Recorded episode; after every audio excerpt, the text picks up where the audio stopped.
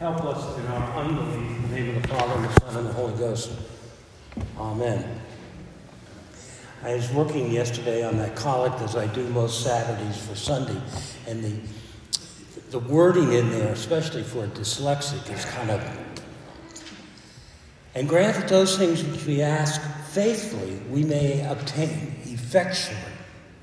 Meaning, what is asked and the receiving which is prayed for and hope, the obtaining that is petitioned in the collect, and also the obtaining in such a manner that it works effectively or successfully. And we pray, and those things we ask for we get, and we get them in a way that works. I guess it's the simplest way of putting it. Um, then I went into the Old Testament. You know, I love Ezekiel. I love the name. If I had another son, and it's not impossible, if I had another son, I'd name him Ezekiel, and I'd call him Zeke for short. I just think it's a, those old biblical names. Those are, are good names, and and think of the, the respect you'd get if you had a name. Ezekiel is here. I mean, what? It's a great name. He was um, among 8,000 Jews exiled to Babylon after the siege of Jerusalem in 598 to 597 BC. In his fifth year of uh, being in Babylon, he was called to be a prophet through a dazzling vision. God told him in uh, Ezekiel 2:10 to speak his words of lamentation and mourning and woe to the rebellious Israelites. He didn't dwell exclusively on lamenting and sin and all the bad things they were doing. Like all Old Testament prophets, he always sort of put a carrot at the end. You're doing this, this, and this wrong. You're obeying the wrong people. But God will ultimately redeem you in the end. In verses 33 and 39, we described as a rebirth of Israel. In verses 1 to 6, prior to our lesson today, Ezekiel explains the sin of Israel's shepherds or leaders. In verses 7 to 10, he pronounces judgment on them. In our reading today, Ezekiel declares God's intention to become Israel's personal ultimately to become pers- their personal shepherd, to seek his people out and to bring them out to restore his covenant relationship with them. We may look at this lesson in a modern way and saying all those things which we do that are displeasing to God, if we turn from those things and do good, God will be with us. Unfortunately, if we don't turn away from the things that draw us away from God, God's blessing may not be with us, is a simple way of putting it. But the good news is for you, and the good news is for me here today, is that we come to church to hear the Word of God, hopefully, prayerfully, to transform our lives, and we go to heaven. There's good news in that. But if we just hear the Word of God and it goes, and it doesn't mean anything to us, it doesn't really do us any good. We pray, and I pray usually over every pew in here on Sundays before you come and worship. Please, Lord, don't let me mess them up too much today. May they hear the word of God. May they hear what you say, and may it transform them into leading a life that is pleasing in His sight. Philippi was a Roman colony, and its people were proud of their Roman citizenship. But, point, uh, but St. Paul points out to a higher citizenship in verse 20 the Lord Jesus Christ, who will change our vile body that it may be fashioned like unto his glorious body. The Lord Jesus Christ will change who we are and make us more like him. In our prayers of consecration, it says, by, uh, in him, what is In him and he in us. he, that's the ones I pause at every Sunday when I say that because it's so meaningful to me that we become more like him. In other words, he's not going to be more like us. We're not going to drag him down. We're looking for him to drag us up, to make us more like him. As children, You know, you remember, you can remember back when you were little, you sought the approval of your parents, your teachers, your comrades, your buddies, and you know, you just sought the approval of people to say, you're on the right track, you're doing the right thing.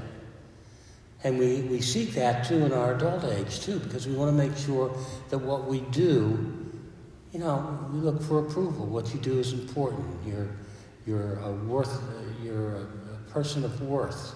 We seek that approval. Almost everything we do in this life, we want again to some degree to be seen to be a good person, to be respected for who we are. But on our relationship with God, it is unique. It is different. Yesterday, as I was working on this, uh, Brenda's busy cooking in the kitchen. And I love it when she's in there doing it because I yell at her every five minutes, hey, come here, listen to this. Do you like this idea? You might even get laughed out of church finally, you know, whatever. And she, she comes on out and she, yesterday she got a little exasperated with me. But I was thinking about the pledge forms. I've said it before, you know, and it, and it hit me more this year than other years. Those pledge forms, before you fill it out, you should say a prayer. Dear God, let me do what you want me to do, not necessarily what I want to do. It's important, and I you know, I had to tell a vestry one time uh, when I looked at the pledging. Actually, I did it at a uh, church I was doing an interim.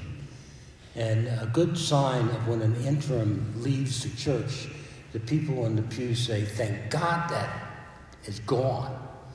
Because an interim does things that a, the rector or the priest in charge would not normally do.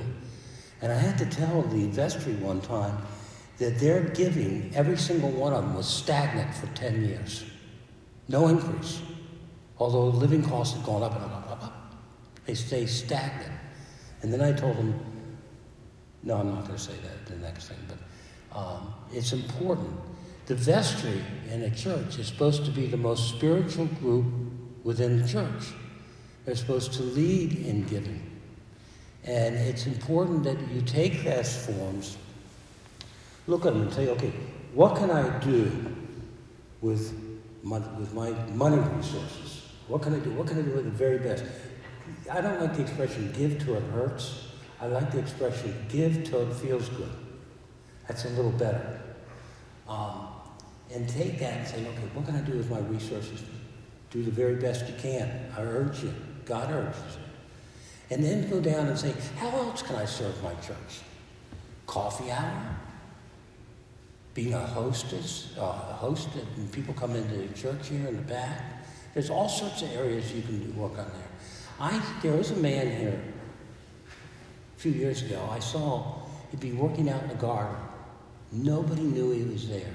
He just went about and did things for the good of the church. Didn't seek any rewards, didn't seek any applause, just do things. That's the type of people we need in, in church. Your relationship with God is expressed sometimes best by what you do for Him. Look in the mirror and say, Did I do my very best? Terry Fullam was a um, fairly famous Episcopal priest down in Darien, Connecticut. And he moved, and retired after he had a stroke to Florida. He was in my parish boundary, although I only saw him a few times a year. And he he took a church that sat probably 150, 180. They got so big they had to meet in a gymnasium. Almost a thousand people. You can still hear his sermons on the internet, and he is one of the best preachers I've ever heard. When his church was growing, he gave a sermon on pledging. And he says, We need your pledges. And then they all brought their pledges forward. He carried them outside and put them on a grill and burned them up without looking at them. And he said, It's between you and God. And he operated a faith based church, and it happened to be the best church in Connecticut. Not only because it grew numerically, but it grew spiritually, which is more important. And now that church, after he left, and after diocese became more and more, shall we just say, liberal, that church is closed.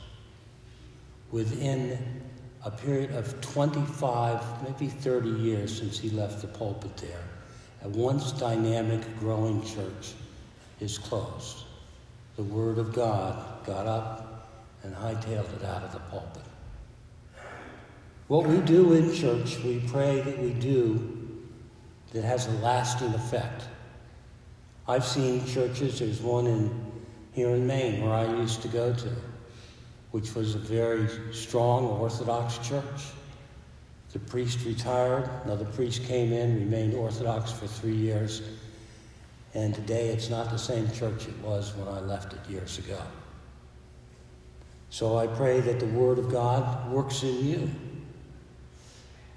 In our gospel lesson today, it says in Matthew, when thou doest, oh, then, no, not a gospel lesson. Matthew 6, 3 and 4. But when thou doest alms, let not thy left hand know what thy right hand doeth, that thine alms may be in secret, and thy Father which seeth in secret himself shall reward thee openly. We don't seek as followers of Christ to be seen for what we do and how great we are. We do that in silence and in not in openly. In our gospel lesson today, it says, Render therefore unto Caesar the things which are Caesar's, and unto God the things that are God. In a modern way of looking at that, Caesar, Caesar could be the things we want, the new TV set, the fancy this, the fancy that. But you hold them in proportion to what you should be doing for God. If your fancy wants outweigh the things you should be doing for God, there's something wrong. That's just a modern day way of looking at that. Give unto fancy the things that you need, but give unto God that which is His. A good way of looking at pledging. This is Pledging Sunday. I urge you to fill those out when you can and take them home, pray about it. Bring it in next week. Just mark Tim on the envelope, and the vestry will, or Tim will do the budget and bring it to the vestry sometime in late December or early January as he sees fit. Uh, we won't be spending the money till so you can wait till the first week in January. But if he gets it done after Christmas, then we'll need to go over the budget. Let's say a little prayer. Dear Heavenly Father, be with us in this life. We always seek to be transformed, to be more like you.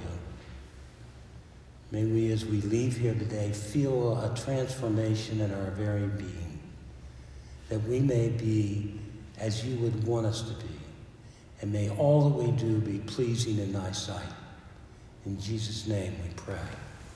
Amen.